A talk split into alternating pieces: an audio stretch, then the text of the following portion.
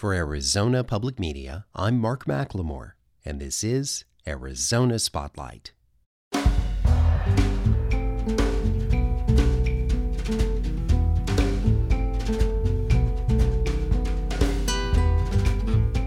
Coming up, meet a who travels to California every year for what he calls a life changing event. The 8990 trip heads into Montana as Larry and Lisa continue their father daughter journey north. And listen to music from singer songwriter Gabrielle Pietrangelo in a new Spotlight session. Those stories are next on Arizona Spotlight.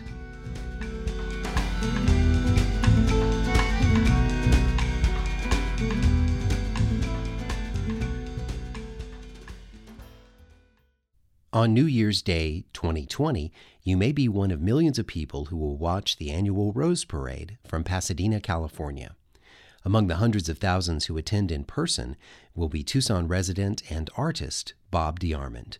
But he won't be a spectator. For almost 50 years, DeArmond has been working on floats for the parade, a task he finds fulfilling both artistically and personally, as Tony Paniagua found out. Bob DeArmond, thank you very much for joining us. My pleasure. How did you discover the Rose Parade? Uh, I grew up about 80 miles north of Los Angeles, and when I moved there at a young age, I uh, didn't know anyone, saw a thing in the, our local newspaper to help out with the city's float, and thought that would be a great way to meet people. And what were your responsibilities when you first joined them as a volunteer? As a volunteer, um, you just hopped on a bus and we went out to Pasadena, and there was a director there, and they would ask you from gluing seeds to put, putting in vials with roses, whatever was necessary. Everything on the float and every inch of it has to be covered with a living organic material such as seeds, weeds, grasses, all the way up to the flowers and orchids and exotic plants that go on it. So no fake products, no plastic, no paper, anything like that. No, no cans of spray paint or anything. You have to create the color that nature gave you some of the floats you won't notice it, but say there's a big bullfrog on it, and if you come up closer, it's completely covered with individual split peas that are put one by one with tweezers on, and it's pretty amazing to see how the minute detail up close. Blues are a problem because most flower coverings are tend to be more towards the purple side than the really true blue. So um, that's probably the most difficult of the colors to, to obtain. So you started as a volunteer more than 40 years ago. What kept you going? Why did you, at the end of the first year, for example, say, you know what, I like this, I'm going to do it again? Well, the first years it was exciting being an artist to create something so beautiful and everything. And uh, my mother's birthday was on January 1st, so it gave me an opportunity to kind of brag and say that I gave my mother the largest floral bouquet that any son's given a mother. And what would she say about that? She was very tickled by it. so, and supported me through all this time of doing it. So when I first started, there was over 60 plus floats, and TV came along. And if you're a corporate sponsor and your float was farther in the parade, you didn't make the cut on TV, so they had to cut the floats down so everybody got a shot at being on television. So, what has kept you going? Even when you moved to Tucson in 2003, you keep returning to California to work on these floats. For me, it's changed now. It's um, I have some people who have worked for me for over three decades. Their children are now working for me. And so it's become like a family reunion. Once a year, we get together and catch up on what's going on between everybody's lives while we're decorating the float. You have a situation, for example, where you hadn't seen somebody for several decades. Yes. David and his sister, when I was young and one of my first floats I was in charge of, they were in high school in their teens. And two years ago, I was working and got tapped on the shoulder, and there was David, and he's now 50 years old with teenage sons of his own. so time sort of hits you between the eyes in that case. And we were speaking ahead of this interview about how when people watch this parade on television or see it in person, they see the beauty, they see the glamour, they see all of the bright colors, but there's a lot of work that goes into this. Oh my goodness. Well, for myself personally, I, I start the day after Christmas and I put in five days and it's a minimum of about 96 hours uh, from 7 in the morning till midnight. And on the 30th, we start at 7 in the morning. I work all through the day. through the night until the next morning of the 31st until the float is finished. So it's it's a grueling schedule. How long will you continue being a volunteer or a consultant, a hired hand for this parade? I'm hoping four more years will be 50 and it'll be kind of a milestone to reach, but we'll see what happens in the next four years. Okay, thank you very much. You're welcome. On our website, you can find an Arizona Illustrated television story about Bob DeArmond's trajectory as a ceramic artist. If you want to look for DeArmond's project during the Rose Parade on New Year's Day, he's working on a float for Chipotle Mexican Grill in salute to the nation's farmers. It will include a tractor, fruit trees, and farm animals, all made from natural materials.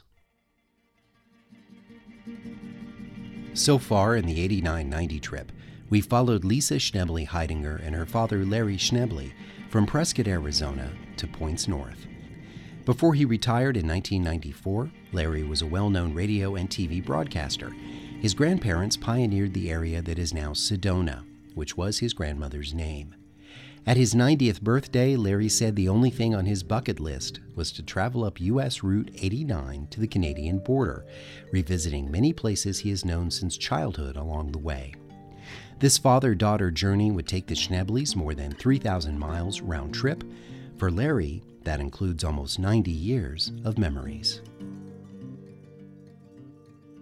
US 8990 trip day 5, Dateline, Montana.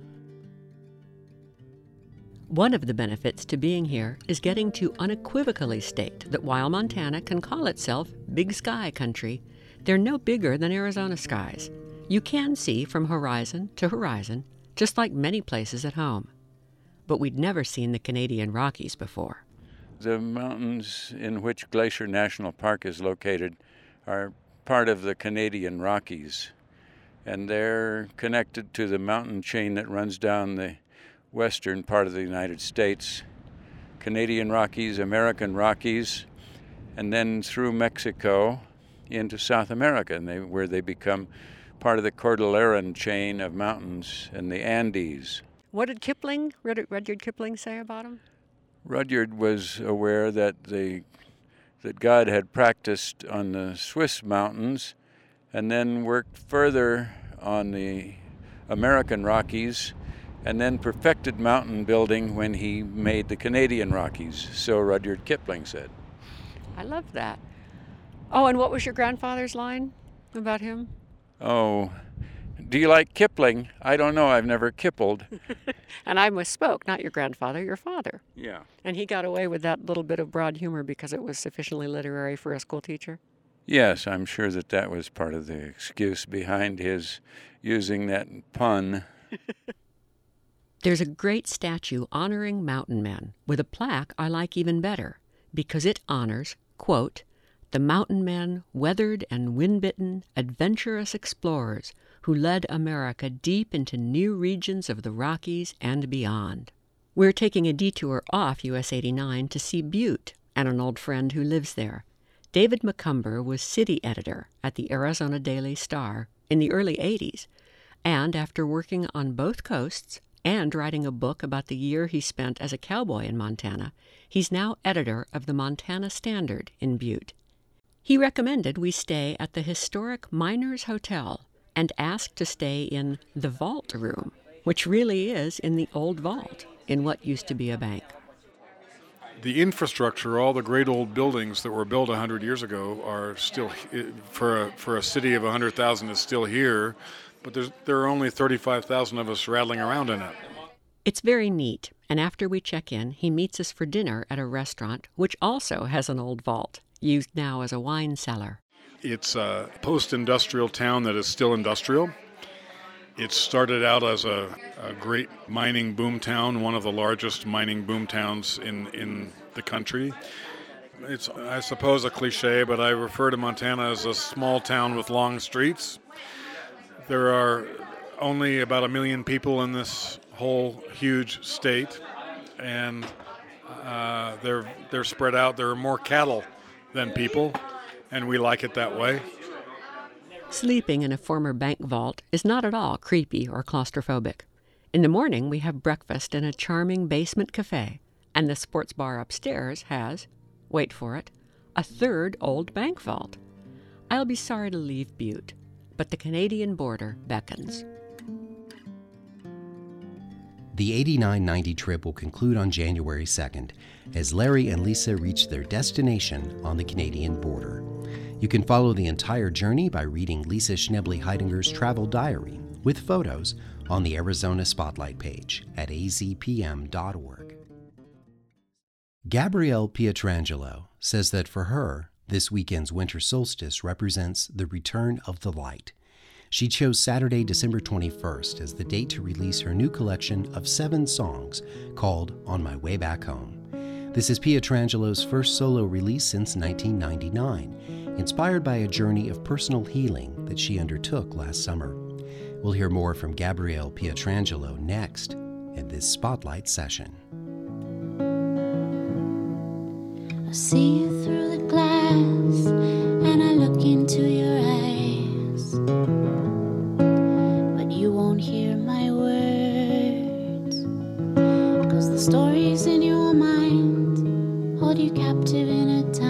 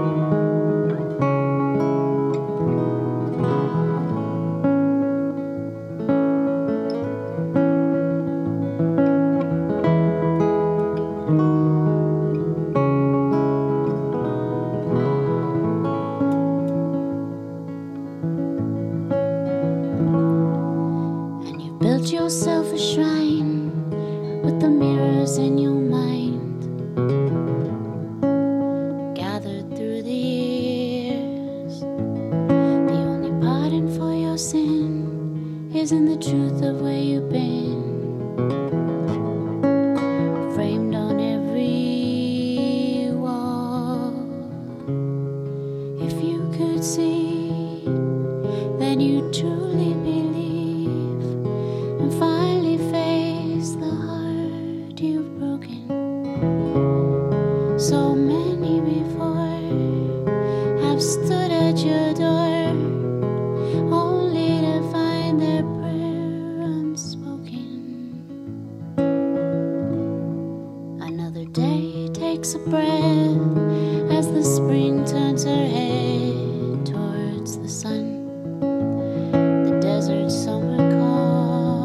Comes, and all the darkness in the well, and the secrets in the shadows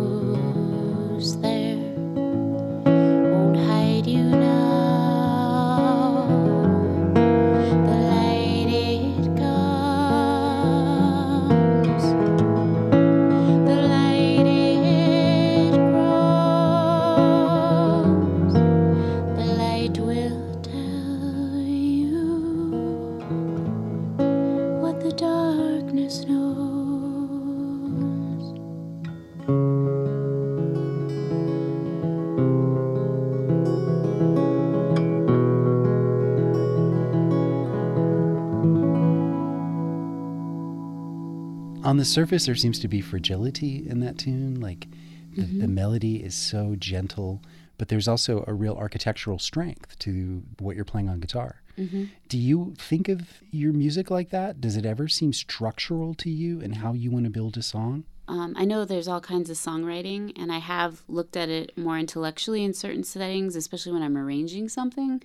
But in the particular case of the songs on this album, it was really more like a feeling in my body, like a felt sense that then was turned into a song. So I didn't really intellectualize it a whole lot. It was it was like yes, that captures it. You know, you could feel it when you as your fingers are going and the words are coming out. It's like, "Oh, yeah, we've hit we've struck a chord."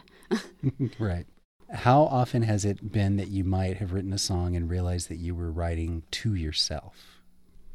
That's so profound that you asked me that because actually, when I was just playing that song, I had an insight about that about how the refrain, the light it comes, the light it grows, I thought it was about the person that the song was regarding the relationship involved. But I realized really what it was is about shadows within myself, you know, that were being illuminated. So Good question. Yes, that happens all the time. What's the next song that you're going to play for us, and what is the next step of the journey that it's going to take us on? Well, I'm, I'm actually going to play a song that is a love song to Taos, New Mexico. About half of the songs I wrote on this EP were written in Taos this summer.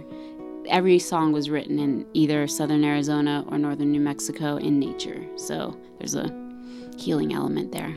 Yeah. This is called Rise Again, and it's a love song for Taos, New Mexico.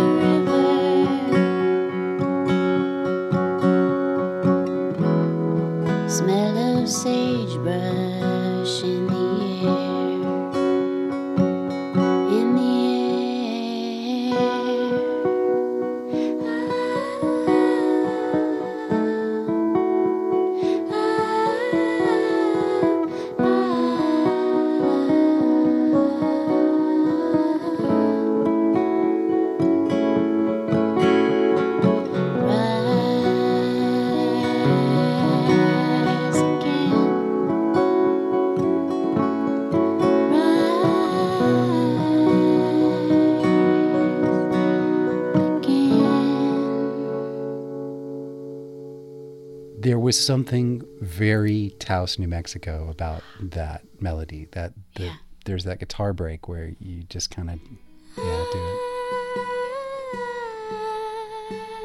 Yeah, very Taos. Big old sagebrush uh, mesa with these blue purple mountains all around. That place is magical. There's a healing force in the land there. I think for uh-huh. sure for me. Well, when we talk about On My Way Back Home, I yeah. get the feeling from you that you are very satisfied with it as it is. Seven songs, a yeah. journey.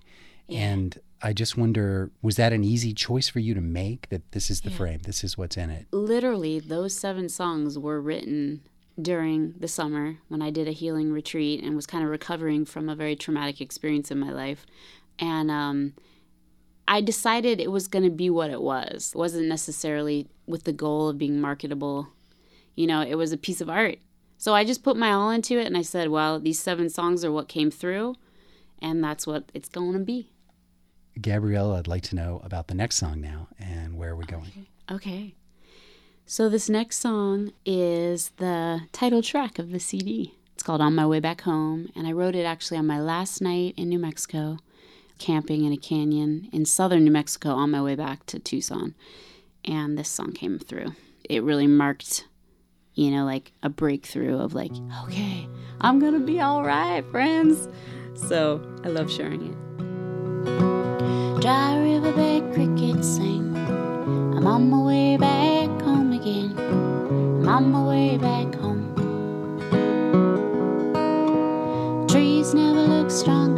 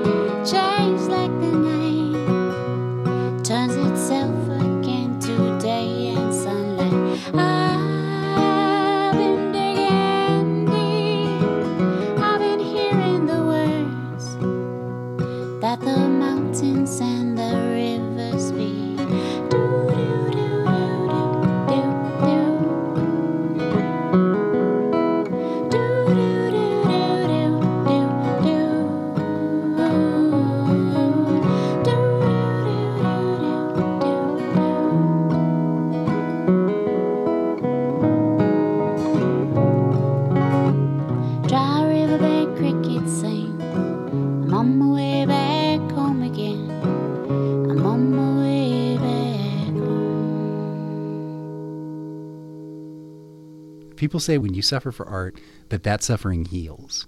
That that's unique among all suffering. Only suffering for your art actually heals. I love it. What's your reaction to that? I think personally, by putting into words and almost prayers, you know, music is a form of medicine, you know. Um, I think I've healed faster and come through something that, you know, we all go through those times where something happens in your life and you're like, oh, okay, this is a big one. By putting all that experience into songs, I think I've healed a lot faster from my experience than I would have otherwise. Silence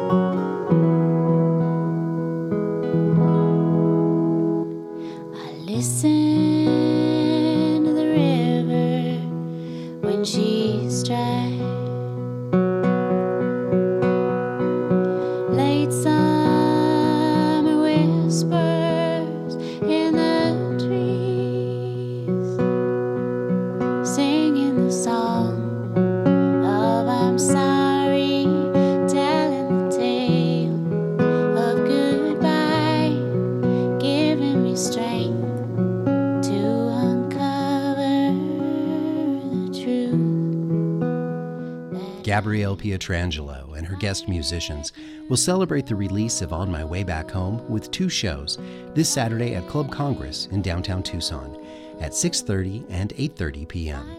There's a link for information on the Arizona Spotlight page, where you can also listen to the songs featured in this Spotlight session. The music was recorded and mixed by Jim Blackwood in the AZPM radio studio. Thank you for listening to Arizona Spotlight. This show originates from the AZPM radio studios. AZPM's interim news director is Duncan Moon. The music is by Calexico. The production engineer is Jim Blackwood. I'm producer and host Mark McLemore. Arizona Public Media's original programming is made possible in part by the Community Service Grant from the Corporation for Public Broadcasting.